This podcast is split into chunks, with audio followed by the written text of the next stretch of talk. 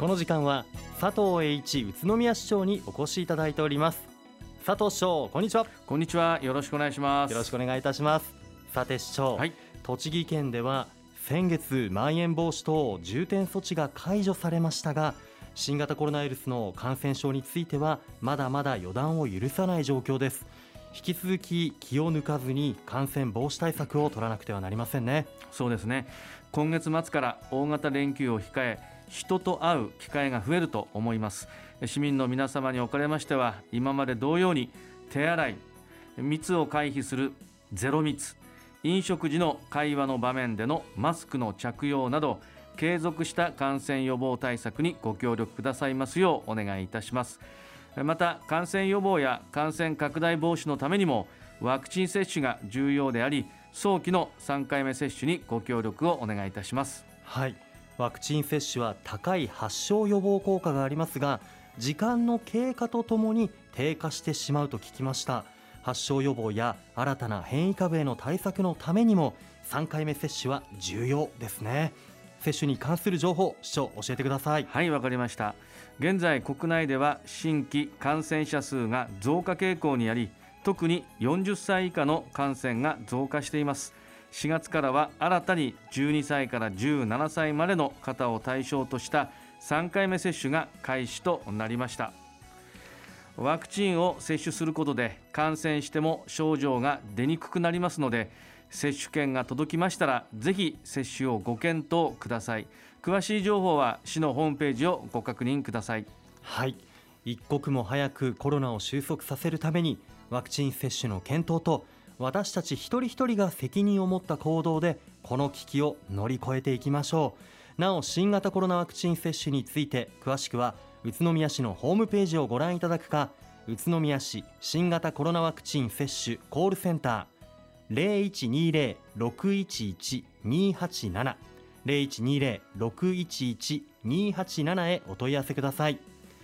さて市長、はい。2月に発生したクリーンパーク茂原での火災により宇都宮市ではゴミの排出量を5割削減するための呼びかけを行っていますよね。はい。市民の皆様や事業者の方々にはゴミの排出抑制にご協力をいただき感謝を申し上げます。宇都宮市では市民の皆様にゴミの排出削減をお願いしているところでありますが目標の削減量には達せずなかなか厳しい状況です、はい。クリーンパーク茂原での火災はライターやスプレー缶など危険ゴミの混入が原因と考えられております、市民の皆様には改めてゴミの分別を徹底していただきたいと思います。なおクリーンパーク茂原は10月下旬に再稼働するめどが立っていますが引き続きゴミの排出削減にご協力をお願いいたします。はい。私たち一人一人がきちんと取り組まなければなりませんね。ゴミの分別以外にどのようなことに取り組めばよいのでしょうか？はい新年度引っ越しや衣替えに伴い家具家電や洋服などの大量のゴミが排出されると思います、はい。その中にはリユース再使用できるものもたくさんありますので、まだ使えそうなものはゴミとして捨てるのではなくリユースショップなどに持ち込んでいただきたいと思います。また生ゴミを十分に水切りをすると燃えるゴミの重さを約1割減量することができますので生ゴミの水切りにもご協力をください。さらにクリーンパーク茂原が復旧するまでの間生ゴミを減量し堆肥化もできる家庭用生ゴミ処理機設置費補助制度を拡充していますのでぜひご利用ください。詳しくは市のホームページをご覧ください。はい。ぜひこの機会にゴミとリサイクルに対する意識を変えて環境に優しい生活を皆さん一緒に送っていきましょう。さて市長、はい。お話は変わりますが来月宇都宮市で何やら史上初めてのイベントが行われるそうですね。はい。宇都宮市では国際バスケットボール連盟 FIBA が主催する3人制バスケットボール 3x3 の国際大会である FIBA3x3 ワールドツアーを2016年から4年にわたり誘致開催し多くの市民の皆さんと一体となって大会を盛り上げてきました、はい、本市におきましては世界トップレベルの選手のプレーを間近で見ることができる環境づくりについて FIBA から宇都宮方式として高い評価をいただいており、うん、東京オリンピックの 3x3 では宇都宮方式を参考に会場づくりや運営が行われました。また市内の小中学校に公式球を配布し小学生を対象とした 3x3 大会宇都宮市長杯を開催するなど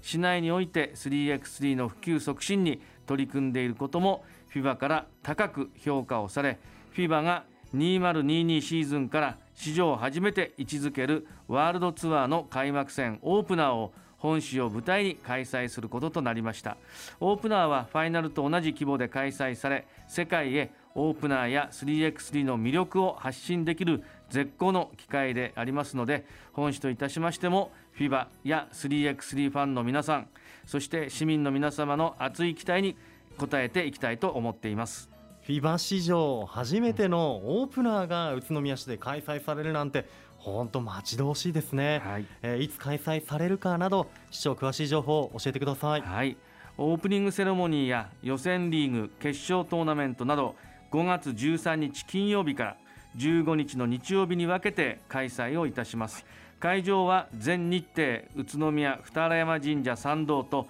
万場市民広場となります。イベント内容など詳しくは市ホームページをご覧ください今ラジオを聴きの皆さんカレンダーの5月131415金土日それに赤丸をつけてぜひご注目ください。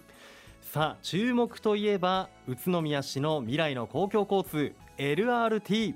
え今日もですね LRT 情報発信拠点交通未来都市宇都宮オープンスクエアなどに寄せられている質問をぜひここでご紹介したいと思います。よろしくお願いします。こんな質問です開業までとても待ち遠しく思っています。現在どのくらいの工事が進んでいるのですか？ということですが市長お願いいたします。はいわかりました、えー、まず JR 宇都宮駅東口前である絹通りでは LRT 開業後の車線数に変更しながら道路にレールを敷くための工事を実施しております。また鬼怒川橋梁ではレールの敷設が完了いたしました、うん、そして飛山城跡停留場周辺の高架区間でもレール敷設が進んでいます、はい、以上は一例で他のところでも工事が進んでいます。車線変更のイメージや工事情報については LRT 公式ウェブサイト MoveNext でもお知らせしておりますので MoveNext 宇都宮で検索し確認をしてください。工事中ご迷惑をおかけいたしますがぜひご理解とご協力をお願いいたしますはいわかりました。どんどんとこの通りのねこ風景景色も変わってきたりしていよいよだな待ち遠しいなという気分にもなってきますよね。あとあの市長 LRT グッズの方もとても盛り上がりを見せていますよね、ね、あの先日宇都宮ライトレールの公式ツイッターを見ていたら、はい、あのキッズサイズとベビーサイズの LRT 靴下。靴下、はい、はい、のこの販売もしているということで、はい、今密かにそれを狙っております。あいいですね。いやこう LRT グッズとともに、はい、えー、開通までですね気分も盛り上げていきたいところですね。さて LRT の詳しい情報は LRT 公式ウェブサイト MoveNext や Facebook で展開していますのでぜひ皆さんご覧ください引き続きラジオを聴いている皆さんからのご質問を受け付けていますのでお気軽にお寄せください。それではまた5月にお会いしましょう。本日のご出演は住めば愉快だ宇都宮。佐藤栄一宇都宮市長でした。佐藤市長ありがとうございました。ありがとうございました。住めば愉快だ宇都宮